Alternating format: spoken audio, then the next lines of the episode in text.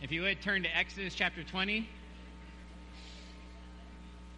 Once again, we'll be reading through the Ten Commandments, Exodus chapter 20, starting in verse 1.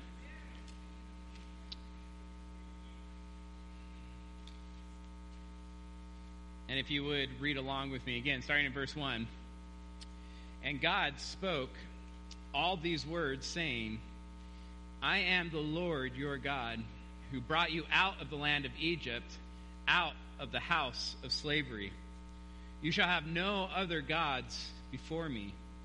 You shall not make for yourself a carved image or any likeness of anything that is in heaven above or that is in the earth beneath or that is in the water under the earth. You shall not bow down to them or serve them, for I, the Lord your God, am a jealous God, visiting the iniquities of the fathers on the children to the third and fourth generation of those who hate me, but showing steadfast love to thousands of those who love me and keep my commandments. You shall not take the name of the Lord your God in vain, for the Lord will not hold him guiltless who takes his name in vain. Remember the Sabbath day to keep it holy. Six days you shall labor and do all your work, but the seventh day is a Sabbath to the Lord your God.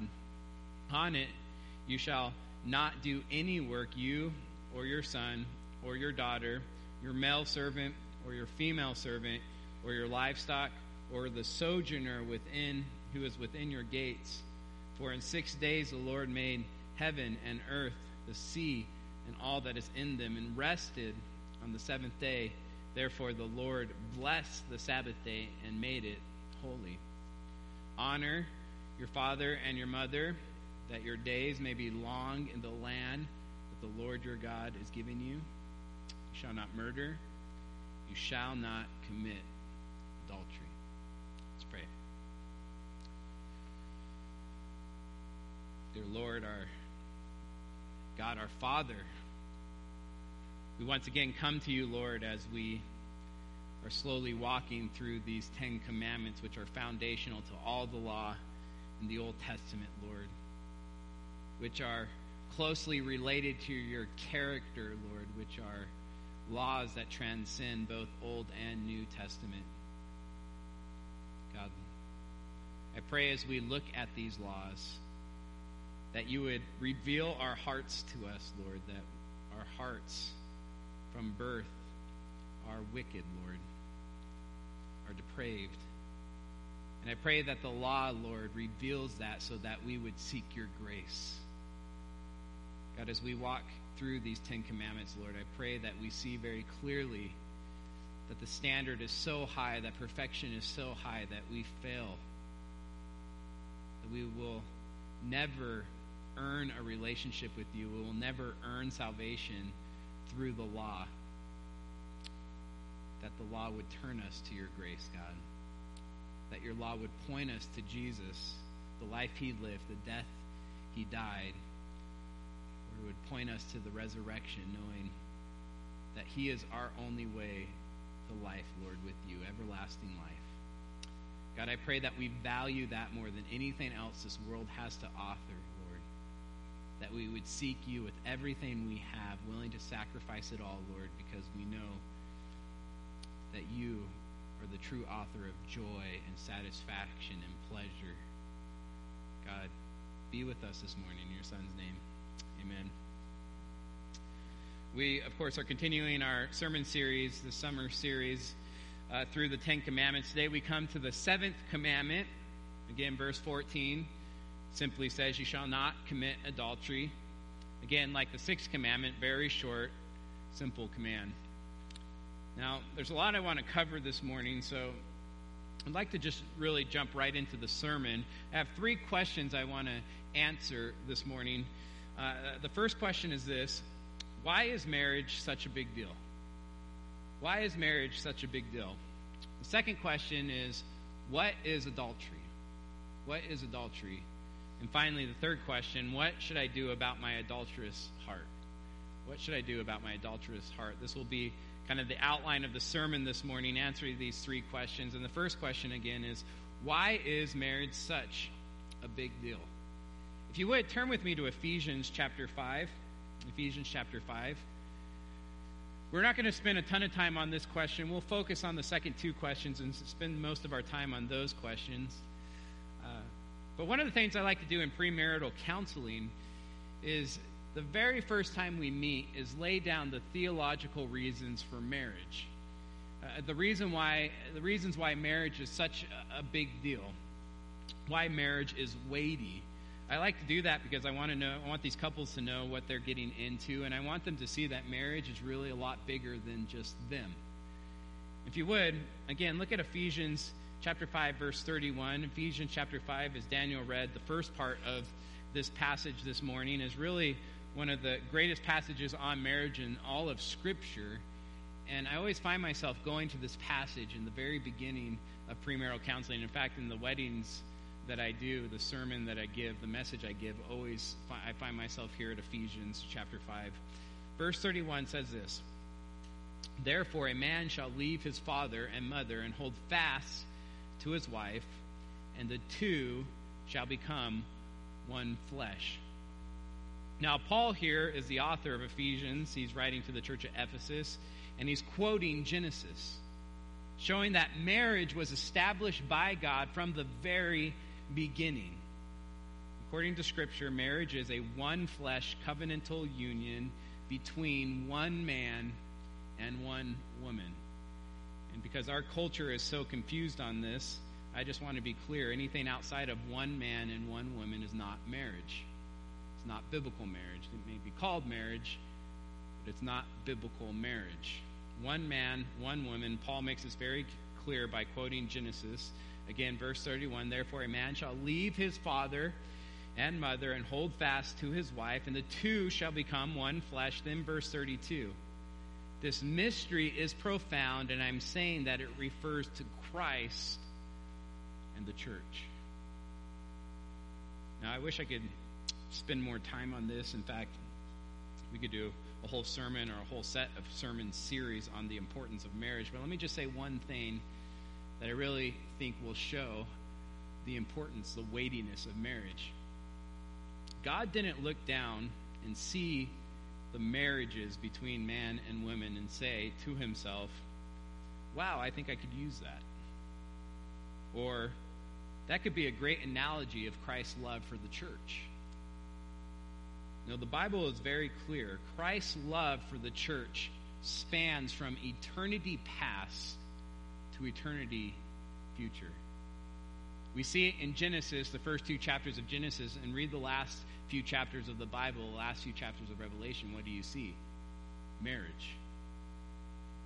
But before Genesis and after Revelation, we see Christ's love for the church spans from eternity past to eternity future. In other words, God created marriage to be a testimony to something bigger, to Christ's love for the church and not the other way around. Meaning, your marriage, I want you to hear this, your marriage is bigger than just your marriage. It's bigger than just your marriage. In one sense, your marriage is not about you and your spouse. Did you hear that? This is what I want the, the couple to get as they're entering into the, the, the covenantal marriage union. That the, the, the vows that they are making to each other, the wedding day, their marriage, is bigger than them. It's not about them. It's not about you and your spouse. Paul says it's about Christ and the church. Again, verse 32. This mystery is profound, and I'm saying that it refers to Christ and the church. Your marriage was meant to be a testimony of Christ's love for the church. That's so important because it's extremely weighty. It's weighty. And I want you to hear that. Not only that, your marriage is also the most important relationship within the family within the family, the marriage relationship is the most important relationship. It's foundational to the family. It's foundational to your family. It's a testimony to your family of Christ's love for the church. It's important. It's weighty. And again, I'd like to spend more time on this, but I want to answer these second two questions. But before I move on, let me say one more thing about marriage. Sex within the marriage covenant is a gift. It's a gift. Gift from God. It's meant to be enjoyed within the marriage covenant. It's meant to bring intimacy between husband and wife, and it's a good thing. It's a good thing, but only in its right place. So this leads me to my second point this morning. What is adultery? What is adultery? Now, the simple answer to this question adultery is marital infidelity. Simple answer. In fact, the words translated to adultery in both Hebrew and Greek, meaning in both the Old and New Testament, just mean sexual intercourse with someone other than one's own spouse. In other words, it's being unfaithful to your spouse, it's breaking the marriage covenant. And it's a big deal. It's a big deal because marriage is a big deal.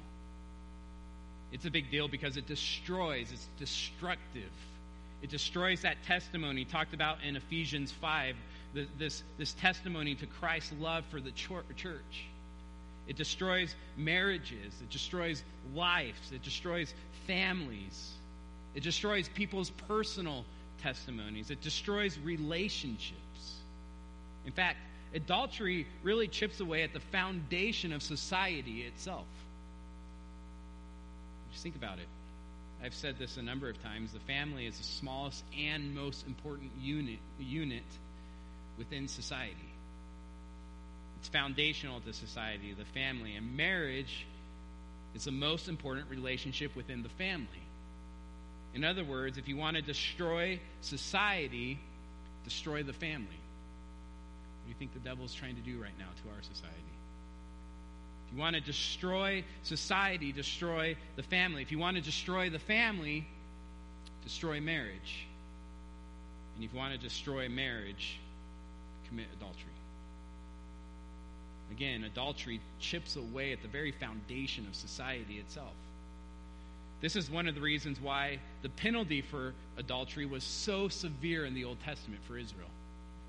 Leviticus 20, verse 10 says this If a man commits adultery with the wife of his neighbor, both the adulterer and the adulteress shall surely be put to death.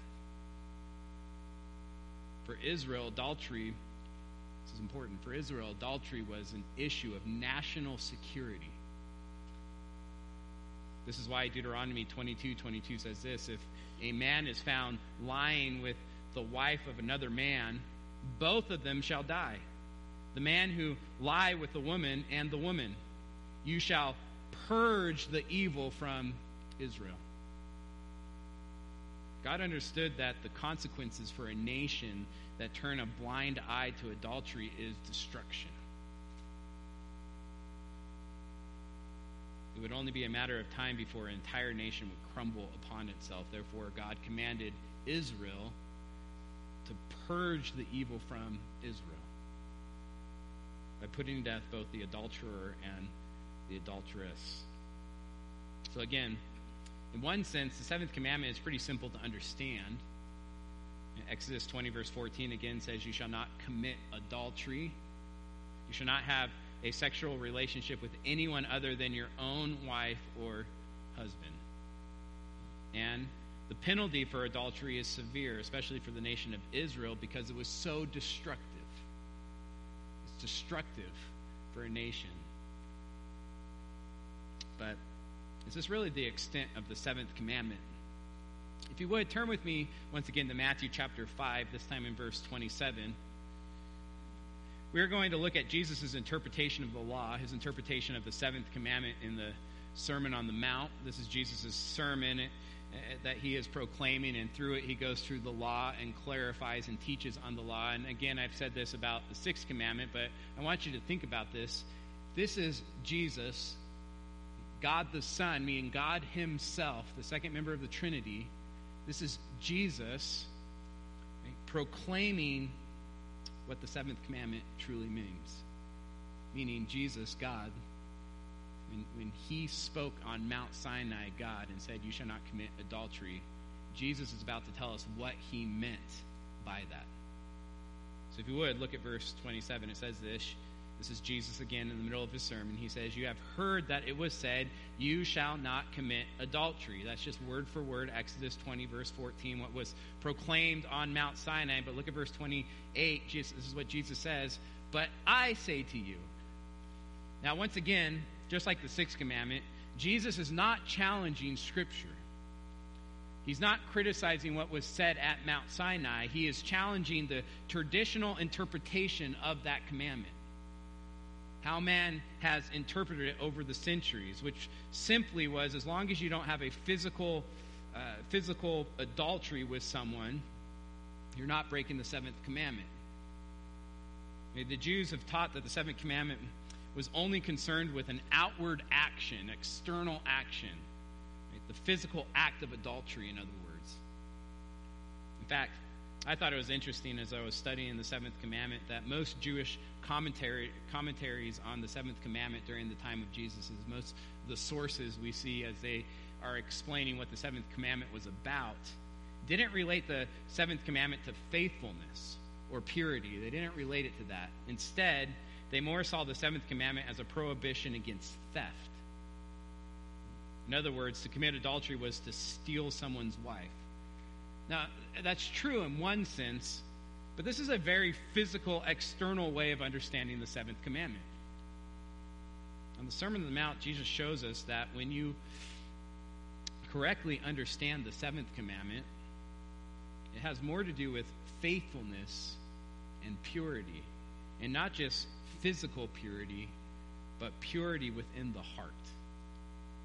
So, again, if you would, look at verse 27. It says this you have heard that it was said, You shall not commit adultery. But I say to you that everyone who looks at a woman with lustful intent has already committed adultery with her in his heart.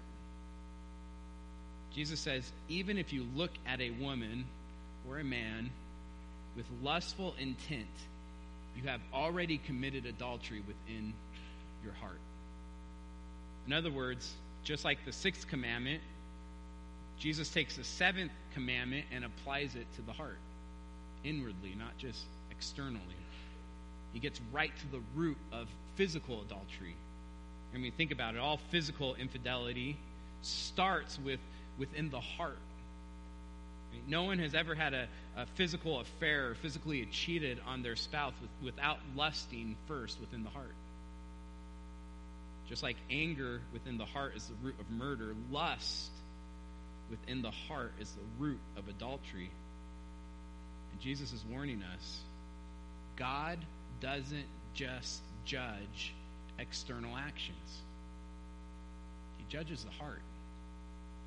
This was super clear in the Old Testament, by the way. Jesus is just interpreting the seventh commandment correctly, letting the Pharisees who thought they were righteous because they never physically murdered anyone, because they never physically committed adultery, He's letting them know that they're not righteous because within the heart they have murdered. Within the heart they have committed adultery. Now, what Jesus says, I think, is actually really interesting because it reveals the depravity within our hearts. Look at what he says in verse 28. He says this But I say to you that everyone who looks at a woman with lustful intent has already committed adultery with her in his heart. Now that's interesting because I, I would think he would say something like this Everyone who looks at a woman and then lusts, then commits adultery. That's not what he says. Look what he says. Look what comes first. Everyone who looks at a woman with lustful intent has already committed adultery with her in his heart. Meaning, the lust within the heart, the adultery within the heart comes first before the look. Everyone who looks at a woman has already committed adultery. That's what he's saying. It's the lust within our heart that causes the look. It's not the look that causes the lust. In other words, by Jesus' interpretation, you cannot blame lust on externals. You can't blame our, our highly sexualized society on your lust problems. It's not an outward in, it's an inward out. It's our heart first, meaning if you catch yourself lusting, I want you to hear this. If you catch yourself lusting, that's just a revelation of what's already inside your heart. You're, you're an adulterer in the heart, therefore you lust. Jesus is saying when you lust with the eye, you have already committed adultery with her in your heart. It's just a revelation of how depraved the heart is, how sinful we truly are. Now, I want to be clear. I believe Jesus' interpretation does at least two things. Does two things. First, it makes the standard so high that any form of sex or lust in the heart or physical, anything outside of sex in a biblical marriage, one man and one woman, is sin. I mean, just follow the logic. If just lusting is breaking the seventh commandment, then everything else that comes from lust is sin.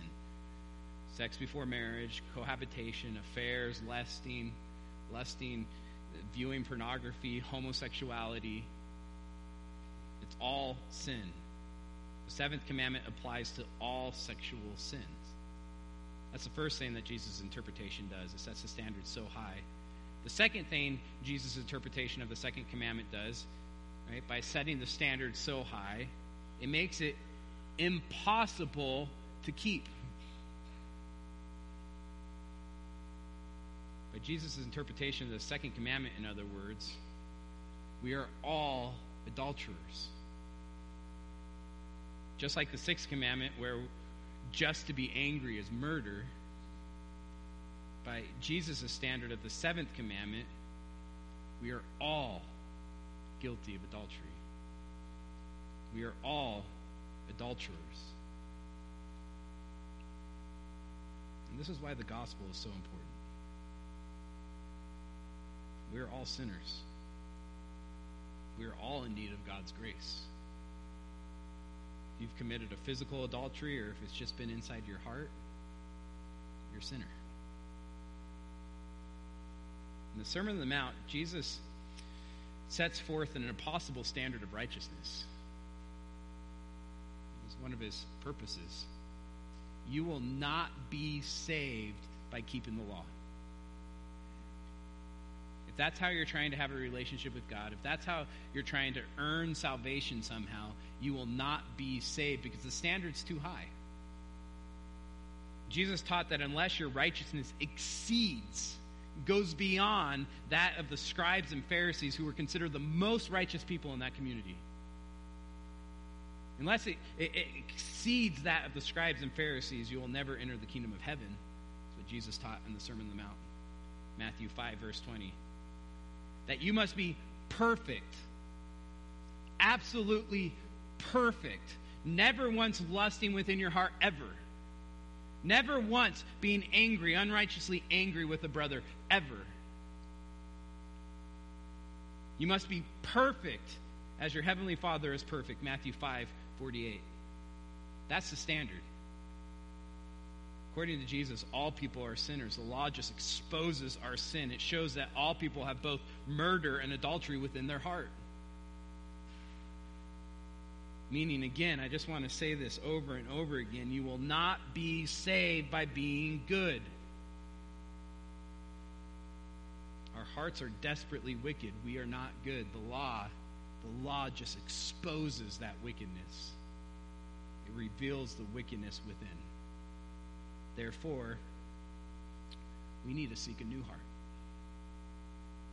We need to seek a righteousness that is not our own, a foreign righteousness, a righteousness outside of us, a righteousness that is perfect, absolutely perfect. So here's the good news 2 Corinthians 5, verse 21 tells us, For our sake, he, that's God the Father, made him, Jesus to be sin who knew no sin, so that in him we might become the righteousness of God. It's only through faith in Jesus that we can be saved.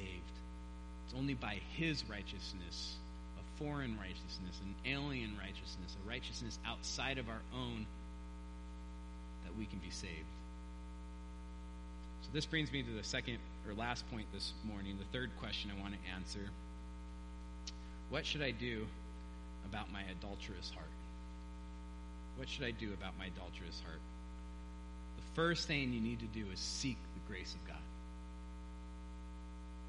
To seek the grace of God, to seek salvation, trust in Jesus, who was perfect, completely righteous. I said this last week. He, he not only set the standard, but he kept it perfectly. He died on the cross for your sins. He was raised on the third day, meaning God was satisfied with his life and death and raised him from the dead, paving the way for us. Trust in him this morning. The first thing we need to do about our adultery and sin is to seek God's mercy and grace through faith in Jesus. And I just want to say if you haven't done that before, do that now. I said this last week, I'm going to say it again. Stop listening to the rest of the sermon and pray in your heart. You can hear your heart, you can see your thoughts. Pray in your heart for mercy and grace.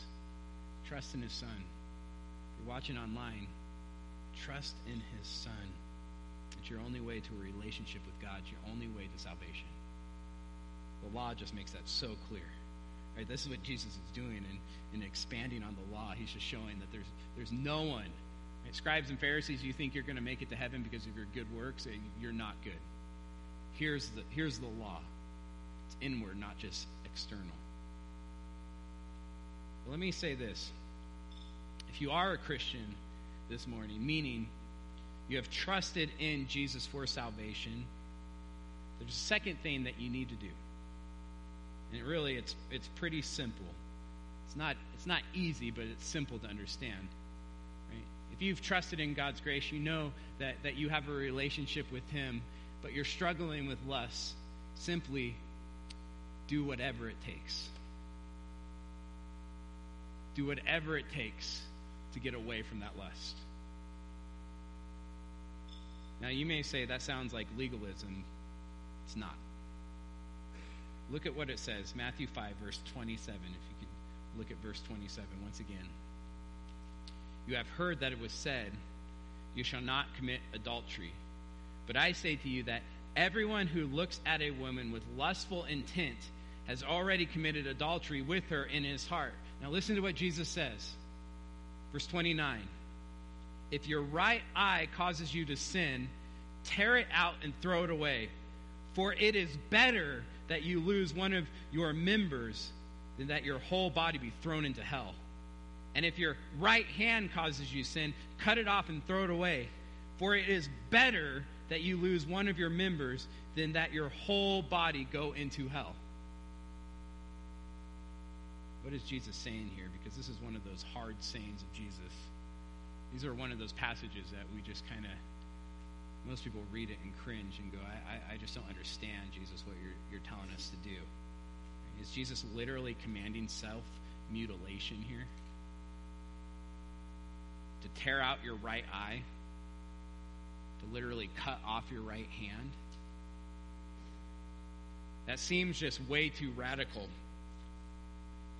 And to be honest, it, it doesn't fit his teaching on adultery with, with what he just said. I mean, think about it for a second. If lust is a, is a heart problem, meaning inside, so much so that, that lust in the heart comes before even looking, it's what causes the look, then why tell us to do something external? Think about that. If you tear out your right eye and don't deal with the heart, what do you think the left eye is going to do? I, I can promise you this, he'll probably do it twice as much to make up for the right eye. The lust. It's external action. The problem's internal. So, what is Jesus saying? You know, I think most people teach this, say that this is hyperbolic language or figurative language. Jesus is exaggerating here.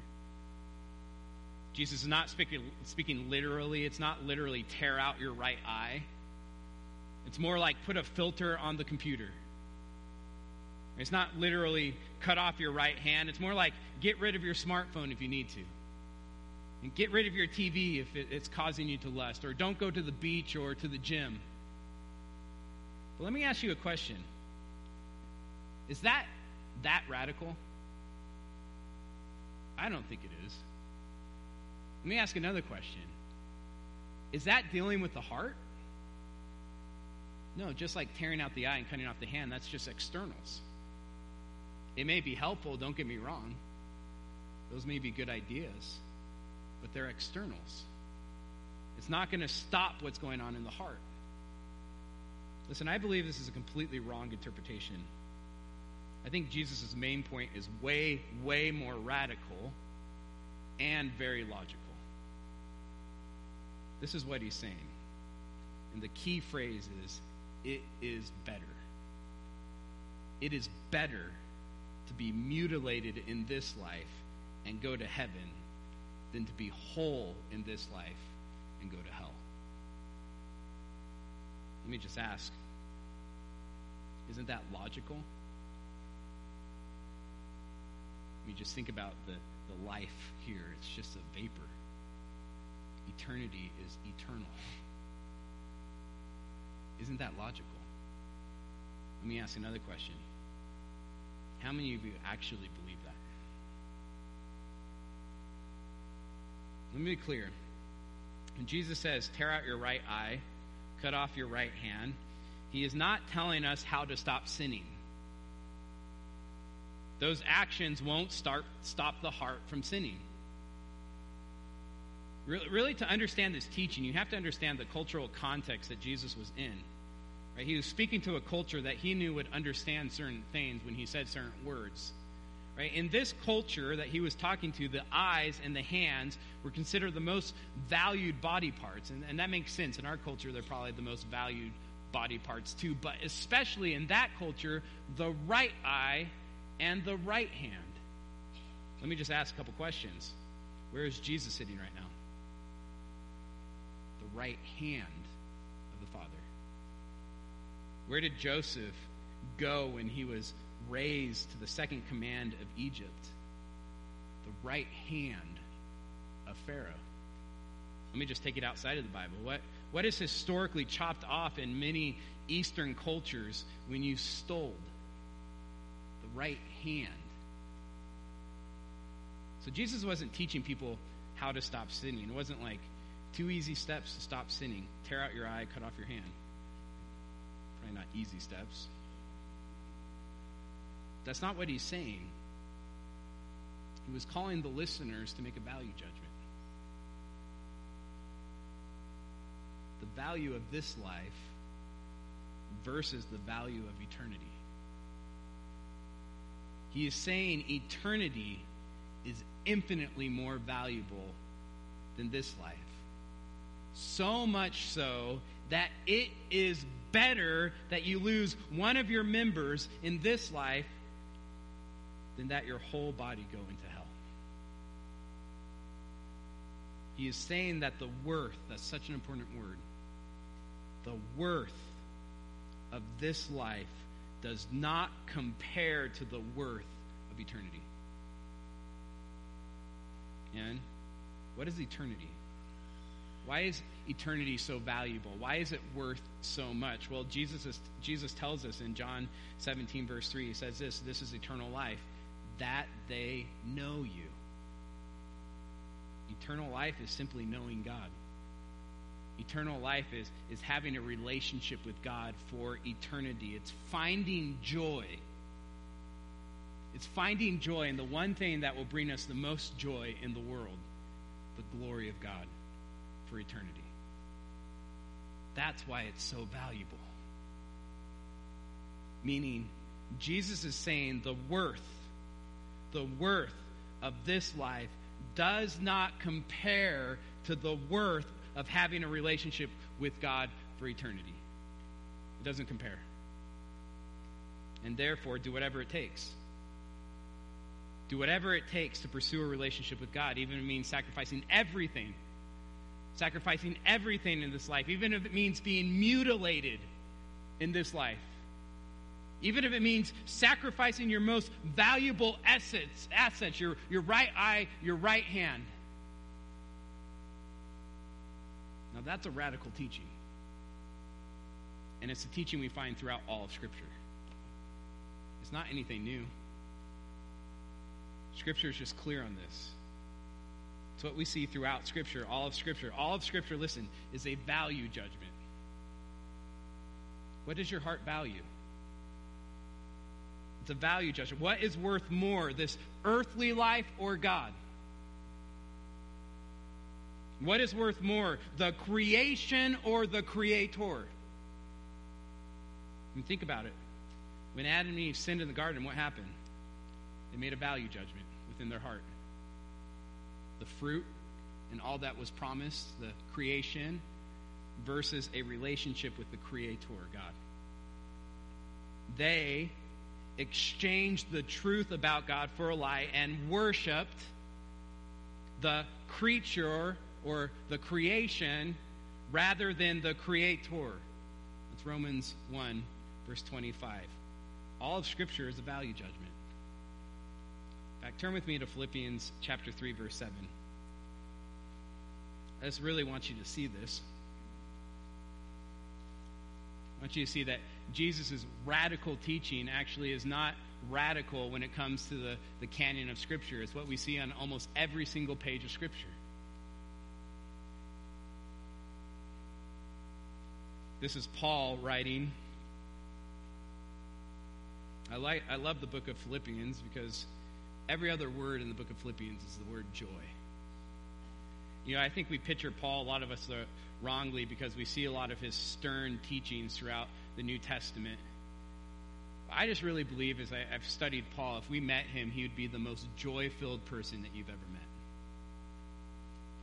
In fact, people would, would see him and go, What do you have that I lack?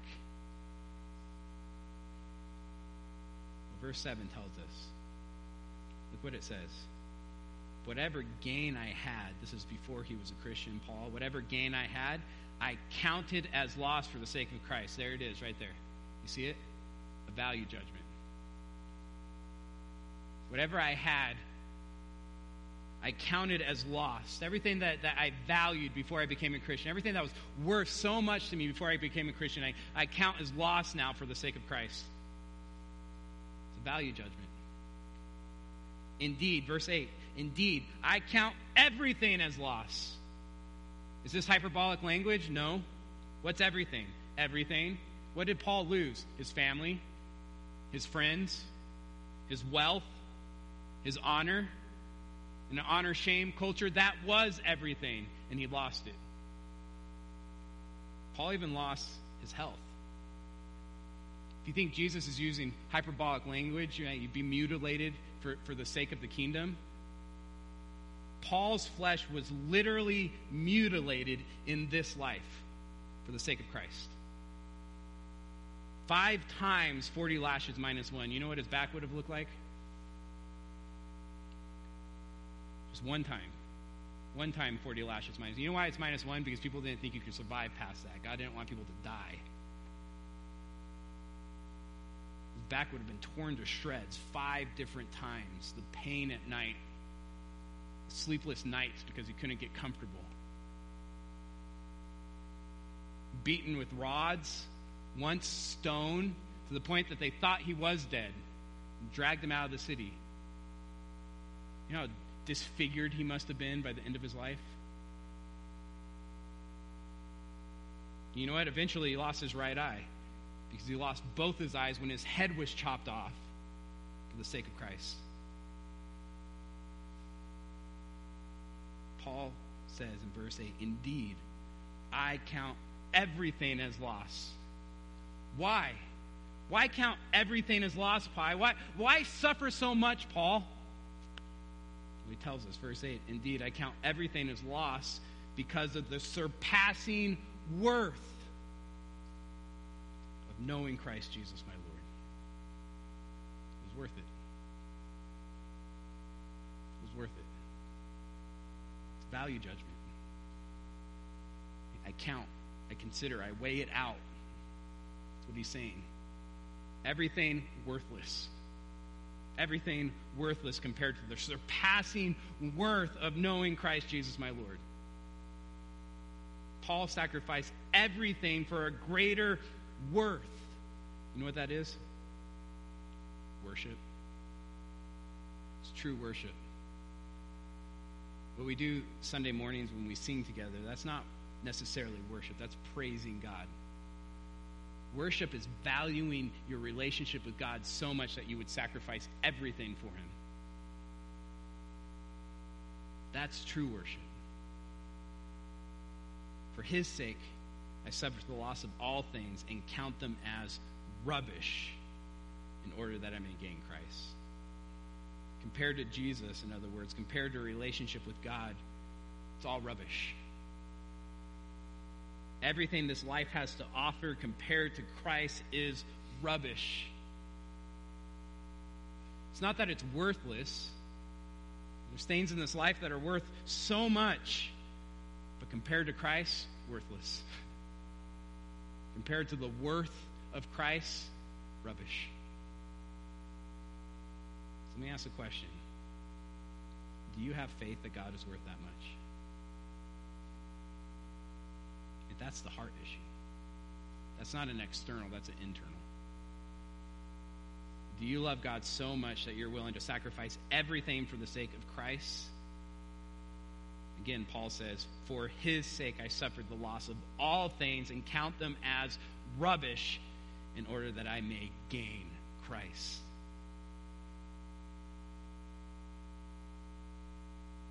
What's this have to do with adultery?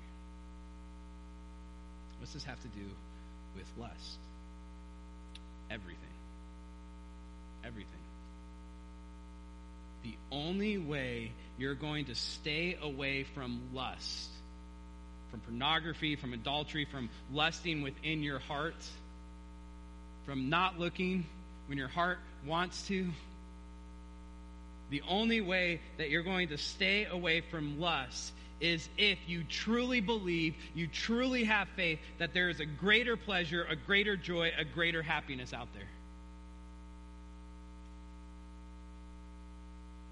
Let me just get super practical and real this morning. If you're addicted to pornography, which statistically there's probably many of you that are, men and women, by the way. If you're addicted to pornography, I only, I only know one way to freedom. One way to freedom faith. Faith. Faith in the surpassing worth found in a relationship with God through Jesus Christ believing in your heart that Christ is worth rejecting everything this world has to offer, the, the temptation of the pleasures that, that are right there, that are a click away. In other words, you have to fight fire with fire. In fact, you have to fight fire with a much greater fire. Fight the fire of, of lust and sex and pornography with the infinitely greater fire of the surpassing worth and joy found in a relationship with God heart issue. And that's exactly what Jesus is saying when he says, It is better. It's a value judgment, it's inside. It is better for you to enter life, eternal joy and pleasure with God with one eye, meaning sacrificing everything, your greatest assets, than to have two eyes and be thrown into the hell of fire.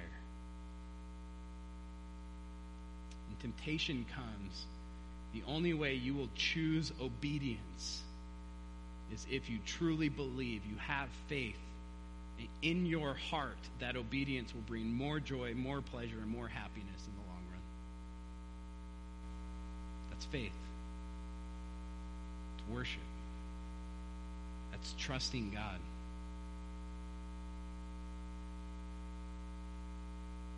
Again, the only way that you will walk away from something as powerful as sex and lust is if you truly believe within your heart that a relationship with God is worth infinitely more than anything else.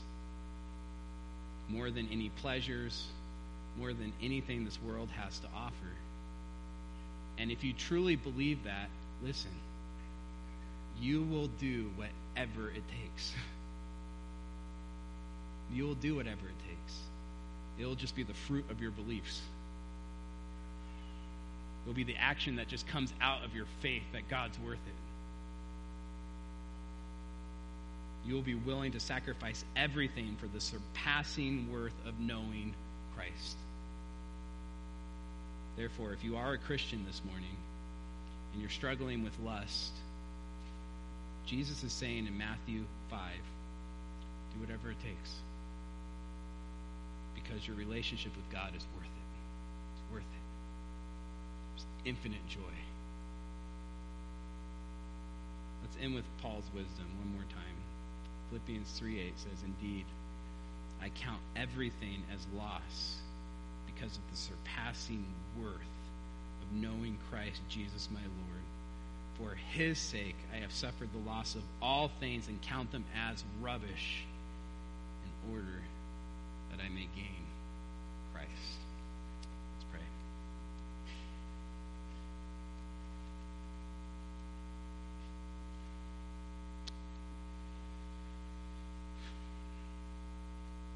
Dear God, our Father in heaven, God, we come to you with humble hearts. We come knowing, Lord, that we fall so short of the standard. That many of us have may never murdered, that many of us may never have committed adultery physically, Lord, but all of us have done both in our hearts. That we deserve death. And not just physical death, but eternal death, because you're an infinitely valuable God and we have sinned against you. We have rebelled against you. Therefore, the punishment is an infinite punishment. Yet, out of your love, you sent your Son, who died on the cross for our sins, who paid the price we owed, but he also lived a perfect life. He lived up to the standard, perfect righteousness, and it's offered to us. It's offered to anyone that would put their faith in him and trust in him. And you've proven this by raising him on the third day. God, for us that are Christians this morning, Lord, I hope the, the message is clearly heard that you are worth it. That yes, it may take getting rid of the smartphone, getting rid of the TV, it may take putting filters on the computer, it may take all types of things, Lord, but it's not the externals, it's the internal. It's, it's knowing that you are worth it. That you are a treasure. And that we should treasure you over any other treasures of this world. God, I pray that that is all of our hearts here at Country Oaks. In your son's name, amen.